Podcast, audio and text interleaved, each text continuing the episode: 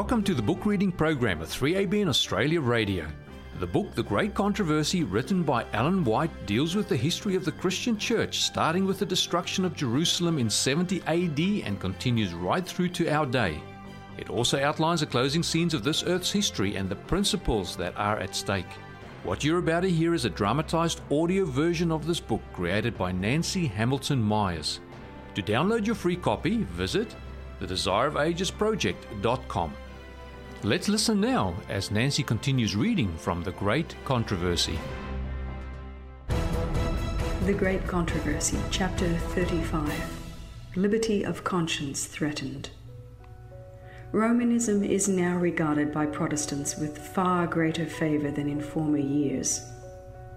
In those countries where Catholicism is not in the ascendancy, and the papists are taking a consolatory course in order to gain influence, there is an increasing indifference concerning the doctrines that separate the Reformed churches from the papal hierarchy.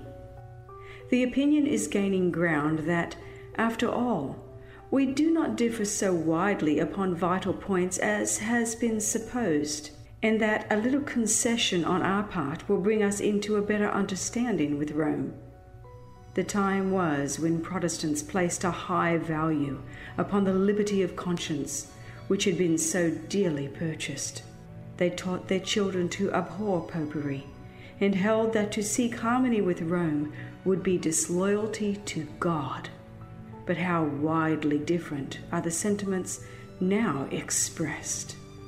The defenders of the papacy declare that the Church has been maligned and the Protestant world are inclined to accept the statement.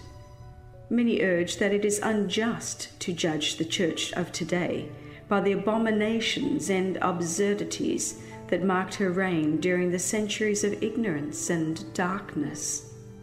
They excuse her horrible cruelty as the result of the barbarianism of the times and plead that the influence of modern civilization has changed her sentiments. Have these persons forgotten the claim of infallibility put forth for 800 years by this haughty power? So far from being relinquished, this claim was affirmed in the 19th century with greater positiveness than ever before.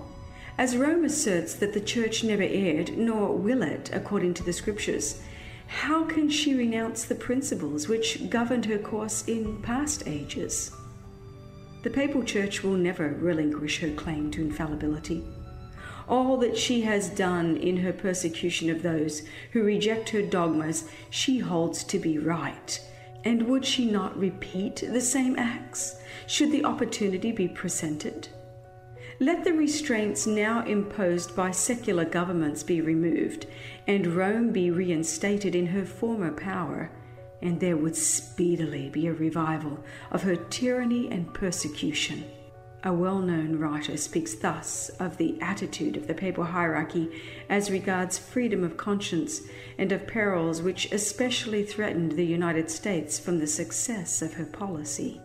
There are many who are disposed to attribute any fear of Roman Catholicism in the United States to bigotry or childishness. Such see nothing in the character and attitude of Romanism that is hostile to our free institutions or find nothing pretentious in its growth. Let us, then, first compare some of the fundamental principles of our government with those of the Catholic Church. The Constitution of the United States guarantees liberty of conscience. Nothing is dearer or more fundamental. Pope Pius IX, in his encyclical letter of August 15, 1854, said, The absurd and erroneous doctrines or ravings in defense of liberty of conscience are a most pestilential error, a pest of all others most to be dreaded in a state.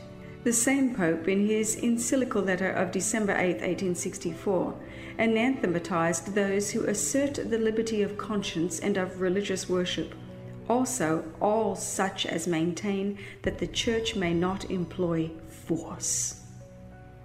The pacific tone of Rome in the United States does not imply a change of heart. She is tolerant where she is helpless. Says Bishop O'Connor, religious liberty is merely endured until the opposite can be carried into effect without peril to the Catholic world. The Archbishop of St. Louis once said, Heresy and unbelief are crimes, and in Christian countries, as in Italy and Spain, for instance, where all the people are Catholics and where the Catholic religion is an essential part of the law of the land, they are punished as are other crimes. Every cardinal, archbishop, and bishop in the Catholic Church takes an oath of allegiance to the Pope, in which occur the following words Heretics, schismatics, and rebels to our said Lord the Pope, or his aforesaid successors, I will to my utmost persecute and oppose. It is true that there are real Christians in the Roman Catholic Communion. Thousands in that church are serving God according to the best light they have. They are not allowed to access His Word, and therefore they do not discern the truth. They have never seen the contrast between a living heart service and a round of mere forms and ceremonies. God looks with pitying tenderness upon these souls educated as they are in a faith that is delusive and unsatisfactory. He will cause rays of light to penetrate the dense darkness that surrounds them. He will reveal to them the truth as it is in Jesus, and many will yet take their position with his people. But Romanism as a system is no more in harmony with the gospel of Christ now than at any former period in her history. The Protestant churches are in great darkness, or they would discern the signs of the times. The Roman Church is far reaching in her plans and modes of operation. She is employing every device to extend her influence and increase her power in preparation for a fierce and determined conflict to regain control of the world, to re establish persecution, and to undo all that Protestantism has done. Catholicism is gaining ground upon every side. See the increasing number of her churches and chapels in Protestant countries. Look at the popularity of her colleges and seminaries in America, so widely patronized by Protestants. Look at the growth of ritualism in England and the frequent defections to the ranks of the Catholics. These things should awaken the anxiety of all who prize the pure principles of the gospel. Protestants have tampered with and patronized popery. They have made compromises and concessions which papists themselves are surprised to see and fail to understand. Men are closing their eyes to the real character of Romanism and the dangers to be apprehended from her supremacy. The people need to be aroused to resist the advances of this most dangerous foe to civil and religious liberty. Many Protestants suppose that the Catholic religion is unattractive and that its worship is a dull, meaningless round of ceremony. Here they mistake. While Romanism is based upon deception, it is not a coarse and clumsy imposture. The religious service of the Roman Church is a most impressive ceremonial. Its gorgeous display and solemn rites fascinate the senses of the people and silence the voice of reason and of conscience. The eye is charmed. Magnificent churches, imposing processions, golden altars, jeweled shrines, choice paintings, and exquisite sculpture appeal to the love of beauty. The ear also is captivated the music is unsurpassed. The rich notes of the deep toned organ blending with the melody of many voices as it swells through the lofty domes and pillared aisles of her grand cathedrals cannot fail to impress the mind with awe and reverence.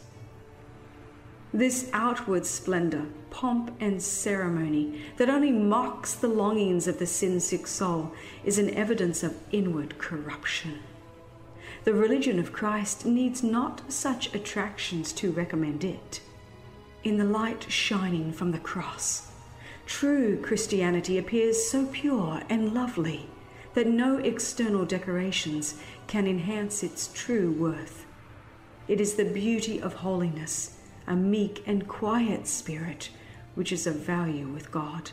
Brilliancy of style is not necessarily an index of pure, elevated thought.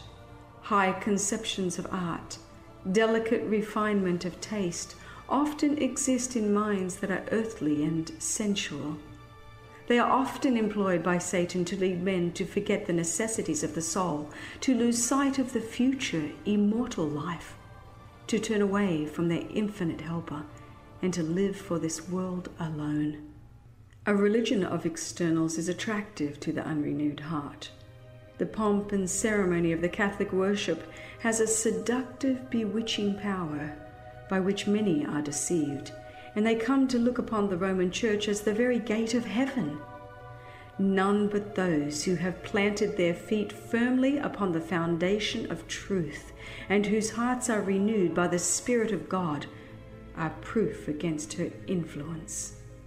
Thousands who have not an experimental knowledge of Christ will be led to accept the forms of godliness without the power.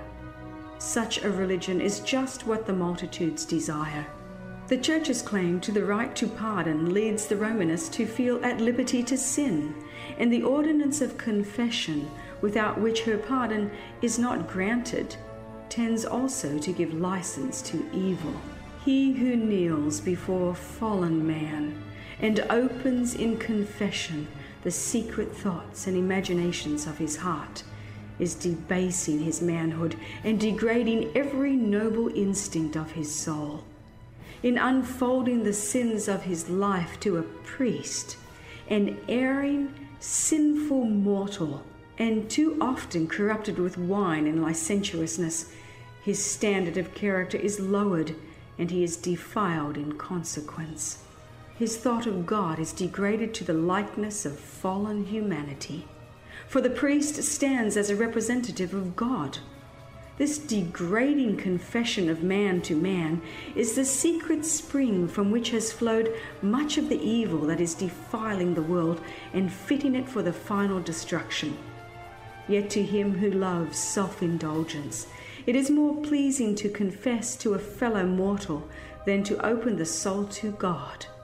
It is more palatable to human nature to do penance than to renounce sin. It is easier to mortify the flesh by sackcloth and nettles and galling chains than to crucify fleshy lusts. Heavy is the yoke which the carnal heart is willing to bear rather than bow to the yoke of Christ. There is a striking similarity between the Church of Rome and the Jewish church at the time of Christ's first advent. While the Jews secretly trampled upon every principle of the law of God, they were outwardly rigorous in the observance of its precepts, loading it down with exactions and traditions that made obedience painful and burdensome. As the Jews profess to revere the law, so do Romanists claim to reverence the cross. They exalt the symbol of Christ's sufferings, while in their lives they deny him whom it represents.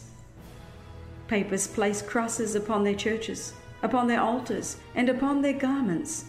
Everywhere is seen the insignia of the cross.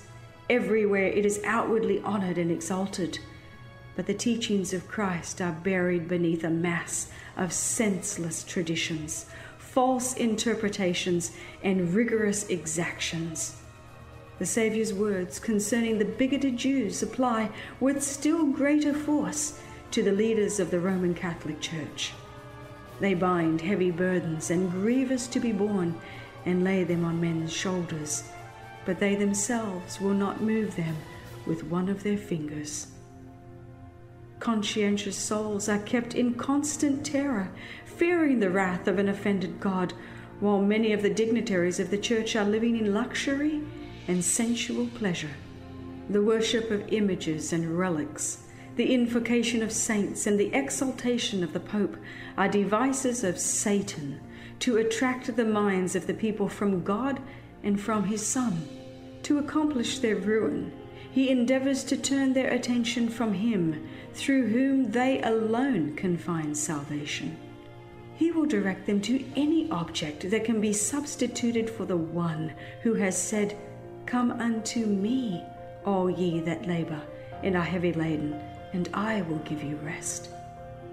It is Satan's constant effort to misrepresent the character of God, the nature of sin, and the real issues at stake in the great controversy. His sophistry lessens the obligation of the divine law and gives men license to sin. At the same time, he causes them to cherish false conceptions of God so that they regard him with fear and hate rather than with love. The cruelty inherent in his own character is attributed to the Creator. It is embodied in systems of religion and expressed in modes of worship. Thus, the minds of men are blinded and Satan secures them as his agents of war against God. By perverted conceptions of the divine attributes, heathen nations were led to believe human sacrifices necessary to secure the favor of deity, and horrible cruelties have been perpetuated under the various forms of idolatry. The Roman Catholic Church, uniting the forms of paganism and Christianity, and, like paganism, misrepresenting the character of God, has resorted to practices no less cruel and revolting. In the days of Rome's supremacy, there were instruments of torture to compel assent to her doctrines. There was the stake for those who would not concede to her claims. There were massacres on a scale that will never be known until revealed in the judgment. Dignitaries of the church studied under Satan their master to invent means to cause the greatest possible torture and not end the life of the victim. In many cases, the infernal process was repeated to the utmost limit of human endurance until nature gave up the struggle and the sufferer hailed death as a sweet release. Such was the fate of Rome's opponents. For her adherents, she had the discipline of the scourge, of famishing hunger, of bodily austerities in every conceivable, heart sickening form. To secure the favor of heaven, penitents violated the law of God by violating the laws of nature. They were taught to surrender the ties which He has formed to bless and gladden man's earthly sojourn. The churchyard contains millions of victims who spent their lives in vain endeavors to subdue their natural affections, to repress as offensive to God every thought and feeling of sympathy with their fellow creatures. If we desire to understand the determined cruelty of Satan manifested for hundreds of years, not among those who never heard of God, but in the very heart and throughout the extent of Christendom, we have only to look at the history of Romanism. Through this mammoth system of deception, the Prince of Evil achieves his purpose of bringing dishonor to God and wretchedness to man. And as we see how he succeeds in distinguishing himself and accomplishing his work through the leaders of the church, we may better understand why he has so great antipathy to the Bible. If that book is read, the mercy and love of God will be revealed. It will be seen that He lays upon men none of these heavy burdens. All that He asks is a broken and a contrite heart, a humble and obedient spirit. Christ gives no example in his life for men and women to shut themselves in monasteries in order to become fitted for heaven. He has never taught that love and sympathy must be repressed. The Saviour's heart overflowed with love. The nearer man approaches to moral perfection, the keener are his sensibilities, the more acute is his perception of sin, and the deeper his sympathy for the afflicted. The Pope claims to be the vicar of Christ, but how does his character bear comparison with that of our Saviour? Was Christ ever known to consign men to the prison or the rack because they did not pay him homage as the King of heaven? Was his voice heard condemning to death those who did not accept him? When he was slighted by the people of the Samaritan village, The Apostle John was filled with indignation and inquired, Lord, wilt thou that we command fire to come down from heaven and consume them, even as Elias did? Jesus looked with pity upon his disciple and rebuked his harsh spirit, saying, The Son of Man is not come to destroy men's lives, but to save them. How different from the Spirit manifested by Christ is that of his professed vicar. The Roman Church now presents a fair front to the world, covering with apologies her record of horrible cruelties. She has clothed herself in Christ like garments, but she is unchanged. Every principle of the papacy that existed in the past ages exists today. The doctrines devised in the darkest ages are still held. Let none deceive themselves. The papacy that Protestants are now so ready to honour is the same that ruled the world in the days of the Reformation, when men of God stood up at the peril of their lives to expose her iniquity. She possesses the same pride and arrogant assumption that lorded it over kings and princes and claimed the prerogatives of God. Her spirit is no less cruel and despotic now than when she crushed out human liberty and slew the saints of the Most High. The papacy is just what prophecy declared that she would be the apostasy of the latter times. It is a part of her policy to assume the character which will best accomplish her purpose, but beneath the variable appearance of the chameleon, she conceals the invariable venom of the serpent. Faith ought not to be kept with heretics, nor persons suspected of heresy, she declares. Shall this power, whose record for a thousand years is written in the blood of the saints, be now acknowledged as a part of the Church of Christ? It is not without reason that the claim has been put forth in Protestant countries that Catholicism differs less widely from Protestantism than in former times. There has been a change, but the change is not in the papacy.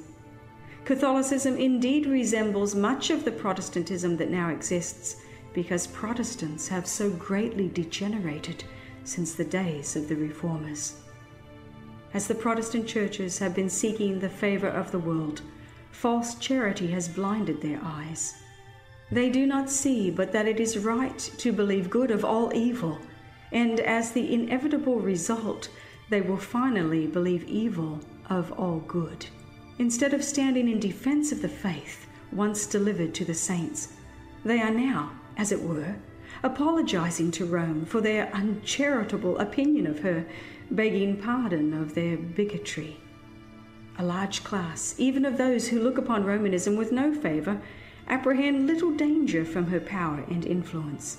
Many urge that the intellectual and moral darkness prevailing during the Middle Ages favoured the spread of her dogmas, superstitions, and oppression, and that the greater intelligence of modern times, the general diffusion of knowledge, and the increasing liberality in matters of religion forbid a revival of intolerance and tyranny.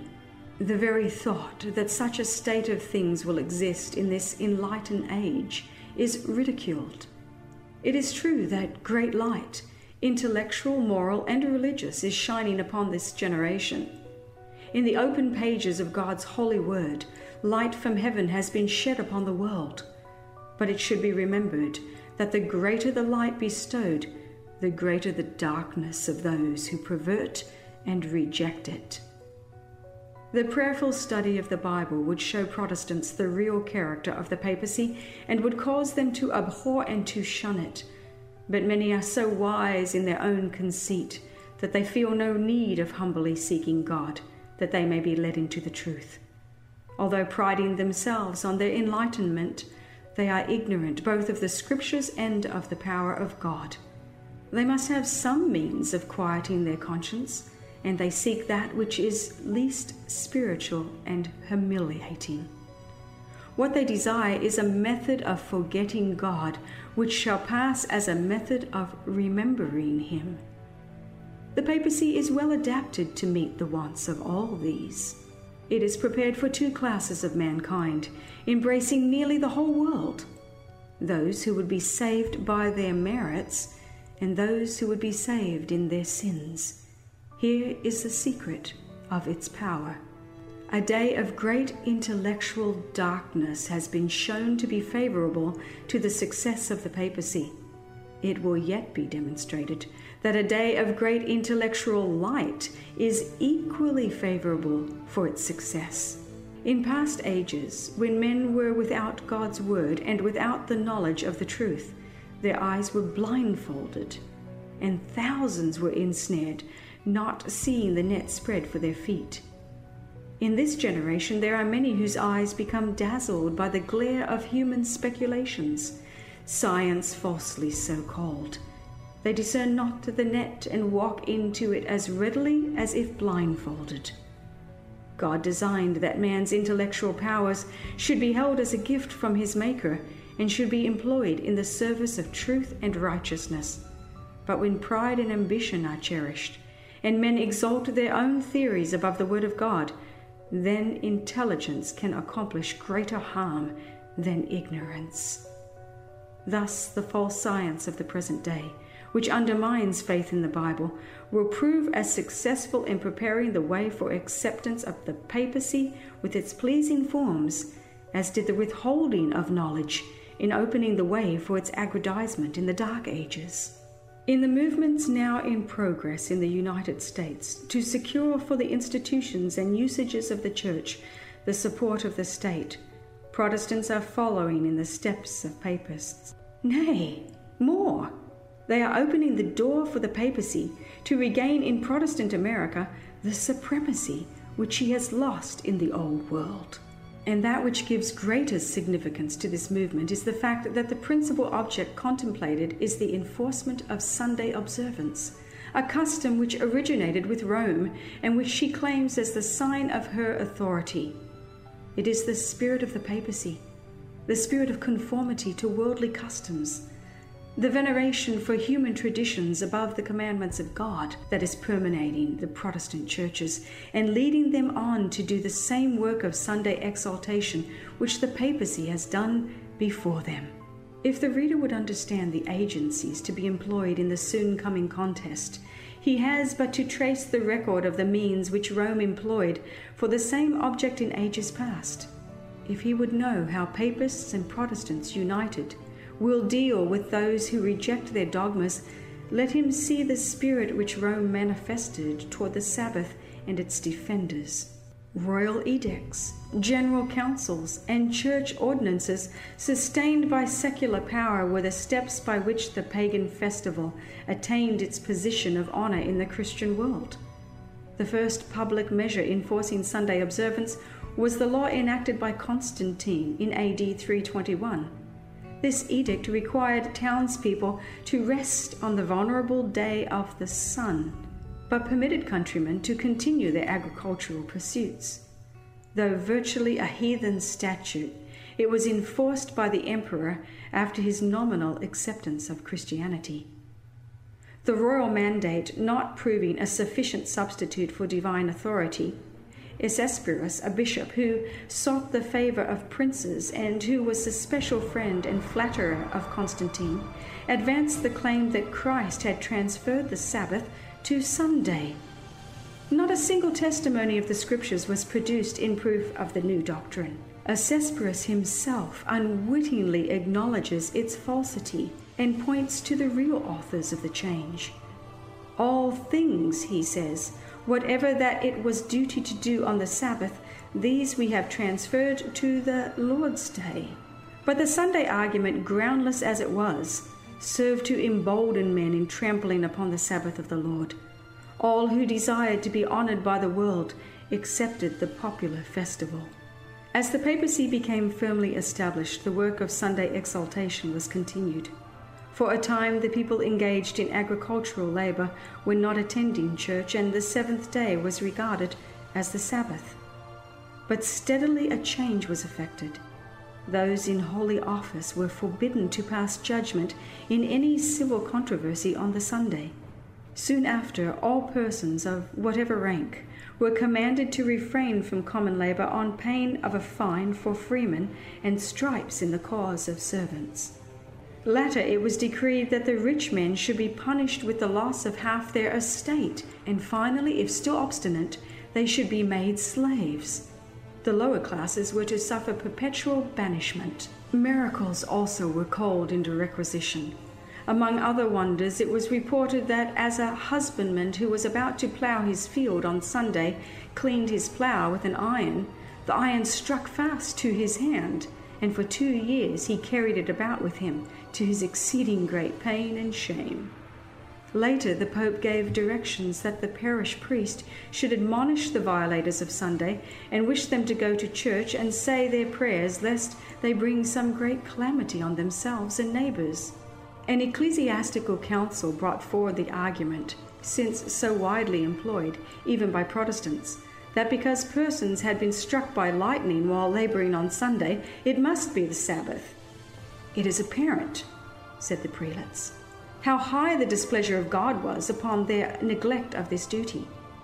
And appeal was then made that priests and ministers, kings and princes, and all faithful people use their utmost endeavours and care that the day be restored to its honor, and for the credit of Christianity more devoutly observed for the time to come. The decrees of councils proving insufficient, the secular authorities were besought to issue an edict that would strike terror to the hearts of the people and force them to refrain from labor on the Sunday.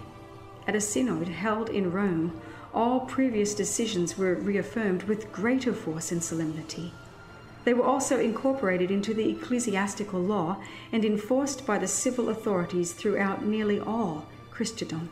Still, the absence of scriptural authority for Sunday keeping occasioned no little embarrassment. The people questioned the right of their teachers to set aside the positive declarations of Jehovah. The seventh day is the Sabbath of the Lord thy God, in order to honor the day of the sun. To supply the lack of testimony, other expedients were necessary. A zealous advocate of Sunday, who about the close of the 12th century visited the churches of England, was resisted by faithful witnesses for the truth. And so fruitless were his efforts that he departed from the country for a season and cast about him for some means to enforce his teachings. When he returned, the lack was supplied and in his after labors he met with greater success. He brought with him a roll purporting to be from God Himself, which contained the needed command for Sunday observance, with awful threats to terrify the disobedient. This precious document, as base a counterfeit as the institution it supported, was said to have fallen from heaven and to have been found in Jerusalem upon the altar of St. Simon in Golgotha. But, in fact, the pontifical palace at Rome was the source whence it proceeded. Frauds and forgeries to advance the power and prosperity of the Church have in all ages been esteemed lawful by the papal hierarchy. The roll forbade labour from the ninth hour, three o'clock on Sunday afternoon, till sunrise on Monday, and its authority was declared to be confirmed by many miracles. It was reported that persons labouring beyond the appointed hour were stricken with paralysis. A miller who attempted to grind his corn saw, instead of flour, a torrent of blood come forth, and the mill wheels stood still notwithstanding the strong rush of water. A woman who placed dough in the oven found it raw when taken out, though the oven was very hot. Another, who had dough prepared for baking at the ninth hour, but determined to set it aside till Monday, found the next day that it had been made into loaves and baked by divine power. A man who baked bread upon the ninth hour on Saturday found, when he broke it the next morning, that blood started therefrom. By such absurd and superstitious fabrications did the advocates of Sunday endeavour to establish its sacredness. In Scotland, as in England, a greater regard for Sunday was secured by uniting with it a portion of the ancient Sabbath. But the time required to be kept holy varied an edict from the King of Scotland declared that Saturday from 12 at noon ought to be accounted holy, and that no man from that time till Monday morning should engage in worldly business. But notwithstanding all the efforts to establish Sunday sacredness, papists themselves publicly confessed the divine authority of the Sabbath and the human origin of the institution by which it has been supplanted. In the 16th century, a papal council plainly declared Let all Christians remember that the seventh day was consecrated by God and hath been received and observed not only by the Jews, but by all others who pretend to worship God, though we Christians have changed their Sabbath into the Lord's day. Those who were tampering with the divine law were not ignorant of the character of their work. They were deliberately setting themselves above God. A striking illustration of Rome's policy toward those who disagree with her was given in the long and bloody persecutions of the Waldensians, some of whom were observers of the Sabbath. Others suffered in a similar manner for their fidelity to the fourth commandment. The history of the churches of Ethiopia and Abyssinia is especially significant. Amid the gloom of the Dark Ages, the Christians of Central Africa were lost sight of and forgotten by the world, and for many centuries they enjoyed freedom in the exercise of their faith. But at last Rome learned of their existence, and the Emperor of Abyssinia was soon beguiled into acknowledgement of the Pope as the Vicar of Christ. Other concessions followed. An edict was issued forbidding the observance of the Sabbath under the severest penalties. But papal tyranny soon became a yoke so galling that the Abyssinians determined to break it from their necks. After a terrible struggle, the Romanists were banished from their dominions, and the ancient faith was restored. The churches rejoiced in their freedom, and they never forgot the lesson they had learned concerning the deception, the fanaticism, and the despotic power of Rome. Within their solitary realm, they were content to remain, unknown to the rest of Christendom. The churches of Africa held the Sabbath as it was held by the Papal Church before her complete apostasy. While they kept the seventh day in obedience to the commandment of God, they abstained from labor on the Sunday in conformity to the custom of the church. Upon obtaining supreme power, Rome had trampled upon the Sabbath of God to exalt her own, but the churches of Africa, hidden for nearly a thousand years, did not share in this apostasy. When brought under the sway of Rome, they were forced to set aside the true and exalt the false Sabbath. But no sooner had they regained their independence than they returned to obedience to the fourth commandment.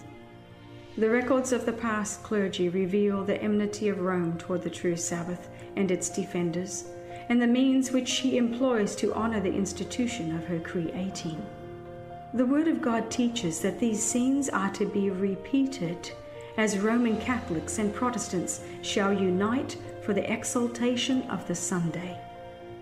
The prophecy of Revelation 13 declares that the power represented by the beast with lamb like horns shall cause the earth and them which dwell therein to worship the papacy, there symbolized by the beast like unto a leopard. The beast with two horns is also to say to them that dwell on the earth that they should make an image to the beast. And furthermore, it is to command all, both small and great, rich and poor, free and bond, to receive the mark of the beast. It has been shown that the United States is the power represented by the beast with lamb like horns, and that this prophecy will be fulfilled when the United States shall enforce Sunday observance, which Rome claims as the special acknowledgement of her supremacy. But in this homage to the papacy, the United States will not be alone. The influence of Rome in the countries that once acknowledged her dominion is still far from being destroyed. All prophecy foretells a restoration of her power. I saw one of his heads as it were wounded to death, and his deadly wound was healed. And all the world wondered after the beast. The infliction of the deadly wound points to the downfall of the papacy in 1798 after this, says the prophet, his deadly wound was healed, and all the world wondered after the beast. Paul states plainly that the man of sin will continue until the second advent. To the very close of time, he will carry forward the work of deception. And the Revelator declares, also referring to the papacy, all that dwell upon the earth shall worship him, whose names are not written in the book of life. In both the Old and the New World, the papacy will receive homage in the honor paid to the Sunday institution that rests solely upon the authority of the Roman Church. Since the middle of the 19th century, students of prophecy in the United States have presented this testimony to the world. In the events now taking place is seen a rapid advance toward the fulfillment of the prediction. With Protestant teachers, there is the same claim of divine authority for Sunday keeping and the same lack of scriptural evidence as with the papal leaders who fabricated miracles to supply the place of a command from God. The assertion that God's judgments are visited upon men for their violation of the Sunday Sabbath will be repeated. Already it is beginning to be urged. And a movement to enforce Sunday observance is fast gaining ground.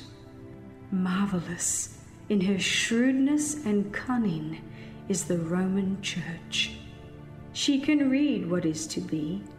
She bides her time seeing that the Protestant churches are paying her homage in their acceptance of the false Sabbath, and that they are preparing to enforce it by the very means which she herself employed in bygone days. Those who reject the light of truth will yet seek the aid of this self styled, infallible power to exalt an institution that originated with her. How readily she will come to the help of Protestants in this work, it is not difficult to conjecture. Who understands better than the papal leaders how to deal with those who are disobedient to the Church? The Roman Catholic Church, with all its ramifications throughout the world, forms one vast organization under the control and designed to severe the interests of the Papal See. Its millions of communicants in every country on the globe are instructed to hold themselves as bound in allegiance to the Pope. Whatever their nationality or their government, they are to regard the authority of the Church as above all other. Though they take the oath pledging their loyalty to the state, yet back of this lies the vow of obedience to Rome, absolving them from every pledge inimical to her interests. History testifies to her artful and persistent efforts to institute herself into the affair of nations, and having gained a foothold to further her own aims, even at the ruin of princes and people. In the year 1204, Pope Innocent III extracted from Peter II, King of Aragon, the following extraordinary oath I, Peter, King of Aragonians, profess and promise to be ever faithful and obedient to my Lord, Pope Innocent, to his Catholic successors and the Roman Church, and faithfully to preserve my kingdom in his obedience, defending the Catholic faith and persecuting heretical pravity. This is in harmony with the claims regarding the power of the Roman pontiff that it is lawful for him to dispose emperors and that he can absolve subjects from their allegiance to unrighteous rulers. And let it be remembered, it is the boast of Rome that she never changes. The principles of Gregory VII and Innocent III are still the principles of the Roman Catholic Church. And had she but the power, she would put them in practice with as much vigor now as in past centuries. Protestants little know what they are doing when they propose to accept the aid of Rome in the work of Sunday exaltation. While they are bent upon the accomplishment of their purpose, Rome is aiming to re establish her power, to recover her lost supremacy. Let the principles once be established in the United States that the Church may employ or control the power of the state that religious observances may be enforced by secular laws. In short, that the authority of church and state is to dominate the conscience and the triumph of Rome in this country is assured. God's word has given warning of the impending danger. Let this be unheeded, and the Protestant world will learn what the purposes of Rome really are, only when it is too late to escape the snare. She is silently growing into her power. Her doctrines are exerting their influence in legislative halls, in the churches, and in the hearts of men. She is piling up her lofty and massive structures in the secret recesses of which her former persecutions will be repeated. Stealthily and unsuspectingly, she is strengthening her forces to further her own ends when the time shall come for her to strike. All that she desires is vantage ground, and this is already being given her. We shall soon see and shall feel what the purpose of the Roman element is. Whoever shall believe and obey the word of God will thereby incur reproach and persecution.